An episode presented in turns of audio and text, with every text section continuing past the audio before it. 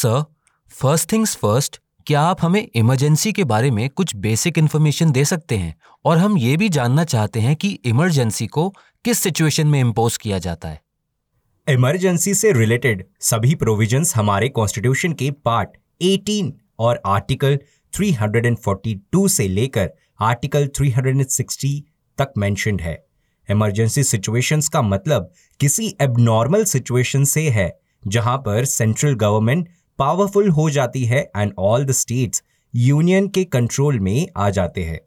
Emergency के provisions को Indian constitution में इसीलिए ऐड किया गया ताकि एबनॉर्मल सिचुएशंस में सेंट्रल गवर्नमेंट हमारी कंट्री की sovereignty unity integrity and security को प्रोटेक्ट कर सके। इतना ही नहीं, हमारे पॉलिटिकल सिस्टम और कॉन्स्टिट्यूशन को प्रोटेक्ट करने के लिए भी इमरजेंसी के प्रोविजंस को ऐड किया गया है। Doctor B R Ambedkar Indian constitution के लिए ये बोला करते थे कि हमारे कॉन्स्टिट्यूशन सिचुएशंस के आधार पर यूनिटरी भी हो सकता है और फेडरल भी हो सकता है। नॉर्मल सिचुएशंस में तो हमारा कॉन्स्टिट्यूशन फेडरल सिस्टम के प्रोविजंस को प्रोवाइड करता है, लेकिन इमरजेंसी की सिचुएशंस में हमारे यहाँ पर यूनिटरी बायस्ड दिखाई पड़ता है। कॉन्स्टिट्यूशन में तीन तरह की इमरजेंसी को स्पेसिफाई किया गया है। फ़र्स्ट नेशनल इमरजेंसी जो आर्टिकल 352 के तहत वॉर के दौरान या एक्सटर्नल एग्रेशन के टाइम पर या फिर आर्म्ड रिबेलियन के टाइम पर नेशनल इमरजेंसी को इम्पोज किया जाता है। Next type is state emergency article 356 के तहत किसी स्टेट में अगर कॉन्स्टिट्यूशनल मशीनरी फेल्यूर होता है तो उस स्टेट में प्रेसिडेंट रूल लगाया जा सकता है। नेक्स्ट टाइप ऑफ़ इमरजेंसी है फाइनेंशियल इमरजेंसी जो आर्टिकल 360 के तहत आती है। अगर इंडिया की फाइनेंशियल क्रेडिबिलिटी को थ्रेट होता है तो सिचुएशन में फाइनेंशियल इमरजेंसी को इम्पोज करने की प्रोविजंस आर्टिकल 360 में मेंशन की गई है। सर क्या आप हमें नेशनल इमरजेंसी के कुछ कॉन्स्टिट्यूशनल प्रोविजंस के बारे में बता सकते हैं? अब हम आर्टिकल 352 के प्रोविजंस को समझेंगे। जिससे नेशनल इमरजेंसी बोला जाता है।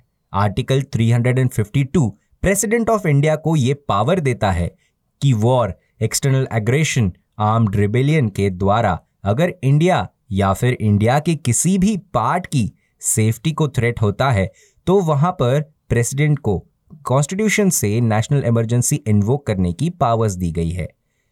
ये ऐसी इमरजेंसी या तो पूरी कंट्री में या फिर किसी भी पार्ट ऑफ़ द कंट्री में लागू की जा सकती है।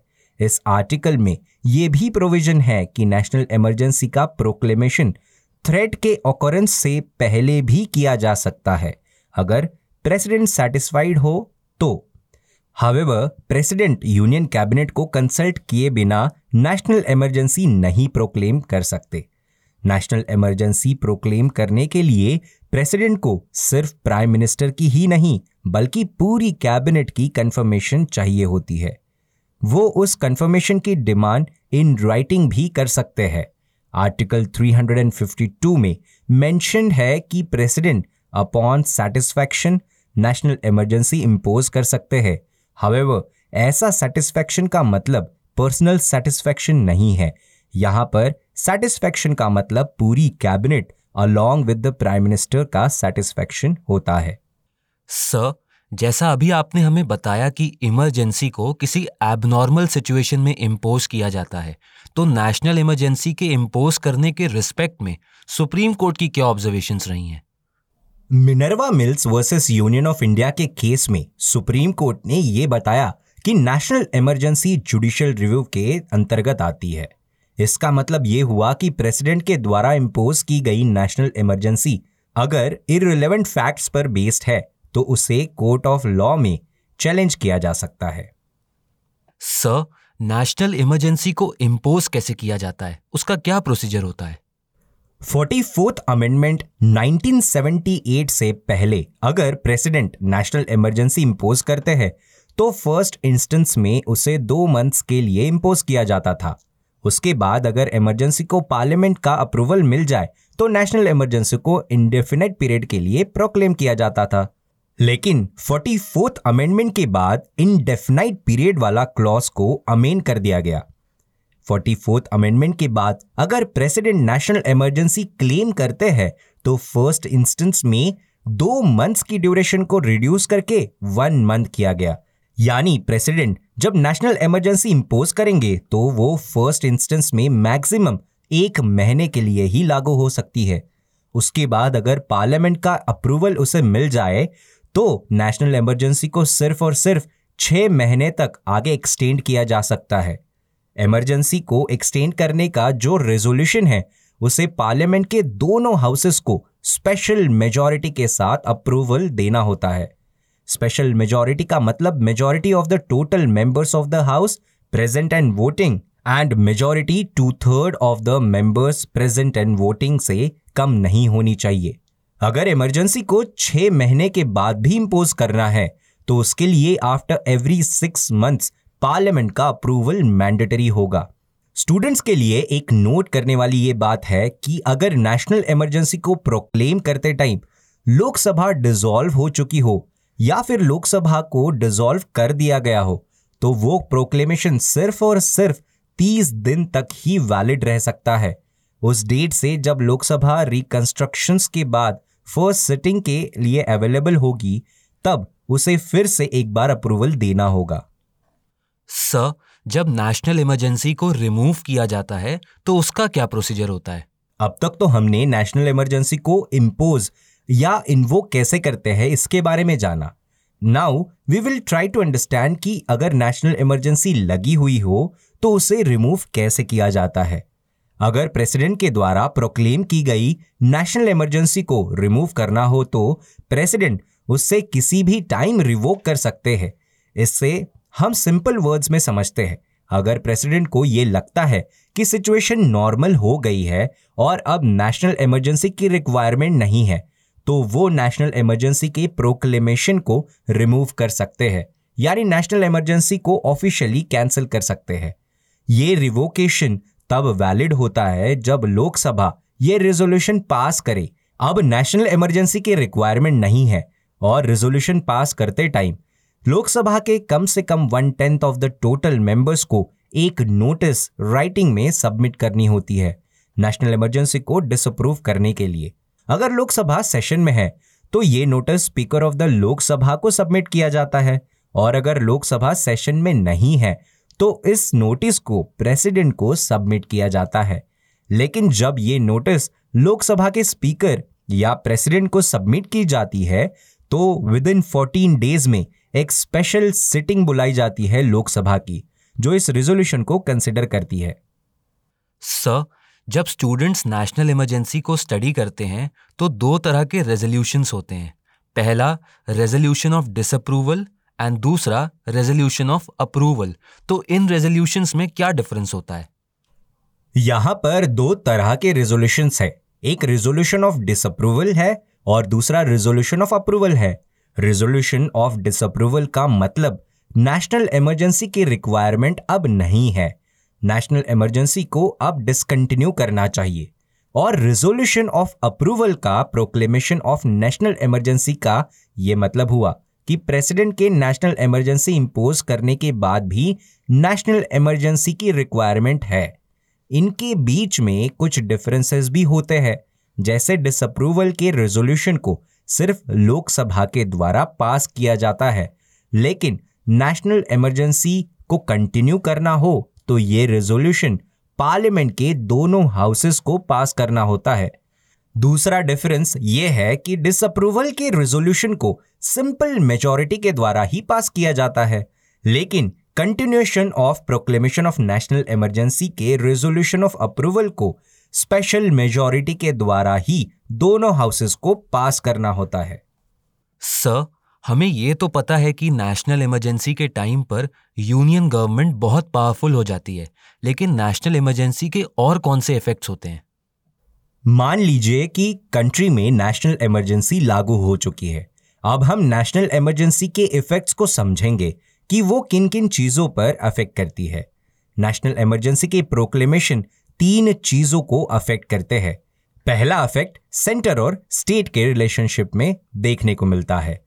दूसरा, लोकसभा और स्टेट लेजिस्लेटिव असेंबली में भी कुछ अफेक्ट देखने मिलता है। और तीसरा, और सबसे महत्वपूर्ण, इफेक्ट्स ऑन फंडामेंटल राइट्स जब नेशनल इमरजेंसी इन्वोक हो चुकी हो। सेंटर और स्टेट के रिलेशन को नेशनल इमरजेंसी कैसे अफेक्ट करती है, ये समझते हैं। जब इमरजेंसी प्रोक्लेम की जाती है तो सेंटर और स्टेट के रिलेशन में काफ़ी सारे चेंजेस होते हैं। एग्जीक्यूटिव की बात की जाए तो नेशनल इमरजेंसी के टाइम पर स्टेट की एग्जीक्यूटिव पावर सेंटर के पास होती है और जिस तरीके से सेंट्रल गवर्नमेंट चाहे, वो स्टेट गवर्नमेंट को उसी तरह से परफॉर्म करने के लिए इंस्ट्रक्ट करती है। अगर लेजिस्लेटिव के पर्सपेक्टिव से बात की जाए तो नेशनल इमरजेंसी के टाइम पर पार्लियामेंट को एम्पावर किया जाता है ताकि स्टेट लिस्ट में मेंशन सभी सब्जेक्ट्स पर लॉज बनाए। हावेवर स्टेट की लेजिस्लेटिव पावर्स को सस्पेंड नहीं किया जाता, लेकिन पार्लियामेंट के पास ओवर राइटिंग पावर्स ज़रूर मिलती है in case of national emergency अगर फाइनेंशियल पर्सपेक्टिव से बात की जाए तो जब नेशनल इमरजेंसी को प्रोक्लेम किया जाता है तो प्रेसिडेंट के पास ये पावर होती है कि स्टेट के द्वारा प्रोवाइड किए जाने वाले फाइनेंसेस को वो या तो कैंसिल कर दे या फिर रिड्यूस कर दे। हालाँकि प्रेसिडेंट ऐसे ऑर्डर तब इशू करता है जब पार्लियामेंट के दोनों हाउसेस इस ऑर्डर को पास करते हैं। नेशनल इमरजेंसी का नेक्स्ट इफ़ेक्ट लोकसभा और स्टेट असेंबली के ऊपर देखने को मिलता है।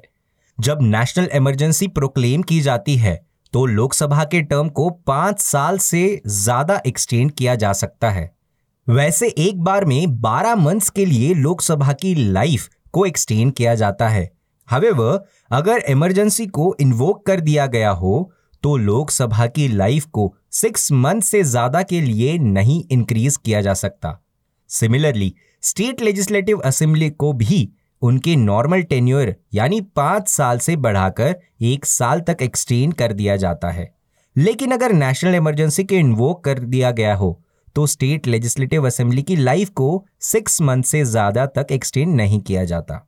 नेशनल इमरजेंसी का नेक्स्ट इंपॉर्टेंट इफ़ेक्ट है ऑन फंडामेंटल राइट्स आर्टिकल 358 और आर्टिकल 359 के तहत ये प्रोविजंस है कि नेशनल इमरजेंसी के टाइम पर फंडामेंटल राइट्स को सस्पेंड भी किया जा सकता है। आर्टिकल 358 आर्टिकल 19 के द्वारा दी गई एलिमेंट्री राइट्स के सस्पेंशन को डील करता है। आर्टिकल 359 कुछ दूसरी फंडामेंटल राइट्स के सस्पेंशन के बारे में डील करता है। लेकिन सबसे इंपॉर्टेंट ये बात है कि नेशनल इमरजेंसी के टाइम पर भी आर्टिकल 20 और आर्टिकल 21 को सस्पेंड नहीं किया जा सकता। सर जब नेशनल इमरजेंसी के इफेक्ट्स की बात आती है तो फंडामेंटल राइट्स पर जो इफ़ेक्ट पड़ता है, वो हमें आर्टिकल 358 एंड आर्टिकल 359 में देखने को मिलता है। तो क्या आप इन आर्टिकल्स के जो प्रोविजंस हैं, उन्हें डिटेल में बता सकते हैं? अगर हम आर्टिकल 358 के प्रोविजंस की बात करें तो जब नेशनल इमरजेंसी को प्रोक्लेम किया जाता है तो आर्टिकल 358 के तहत सिक्स फंडामेंटल राइट्स जो हमने आर्टिकल 19 गारंटी करता है, उन्हें सस्पेंड किया जाता है। लेकिन forty fourth constitutional amendment act 1978 के बाद आर्टिकल 358 के स्कोप को रिस्ट्रिक्ट कर दिया गया। फोर्टी फोर्थ अमेंडमेंट में ये प्रोविजंस थी कि आर्टिकल 19 के द्वारा गारंटी की गई सिक्स फंडामेंटल राइट्स को तब सस्पेंड किया जाएगा जब नेशनल इमरजेंसी वॉर या फिर एक्सटर्नल एग्रेशन के ग्राउंड पर ही प्रोक्लेम की गई हो, ना कि आर्म्ड रिबेलियन के ग्राउंड पर। अब हम आर्टिकल 359 के प्रोविजंस को समझते हैं। आर्टिकल 359 के तहत प्रेसिडेंट को यह अथॉरिटी होती है कि वो फंडामेंटल राइट्स के एनफोर्समेंट के लिए जो सिटीजन्स के पास कोर्ट में जाने का राइट है, वो उस राइट को सस्पेंड कर दे। इसका मतलब ये हुआ कि आर्टिकल 359 फंडामेंटल राइट्स के इन्फोर्समेंट को भी सस्पेंड कर सकता है। Sir thank you for giving us the information dear listeners आज के पॉडकास्ट को हम यहीं पर कंक्लूड करते हैं। नेक्स्ट एपिसोड में हम प्रेसिडेंट रूल को डिस्कस करेंगे। तो आप स्टडी आईक्यू के साथ बने रहिए एंड कीप स्टडिंग आप Study IQ presents the podcast को सभी ऑडियो स्ट्रीमिंग प्लेटफॉर्म्स पर भी सुन सकते हैं। जैसे Spotify Hubhopper Apple podcast Google podcast Kuku F M etcetera links को कमेंट सेक्शन में पिन किया गया है। Thank you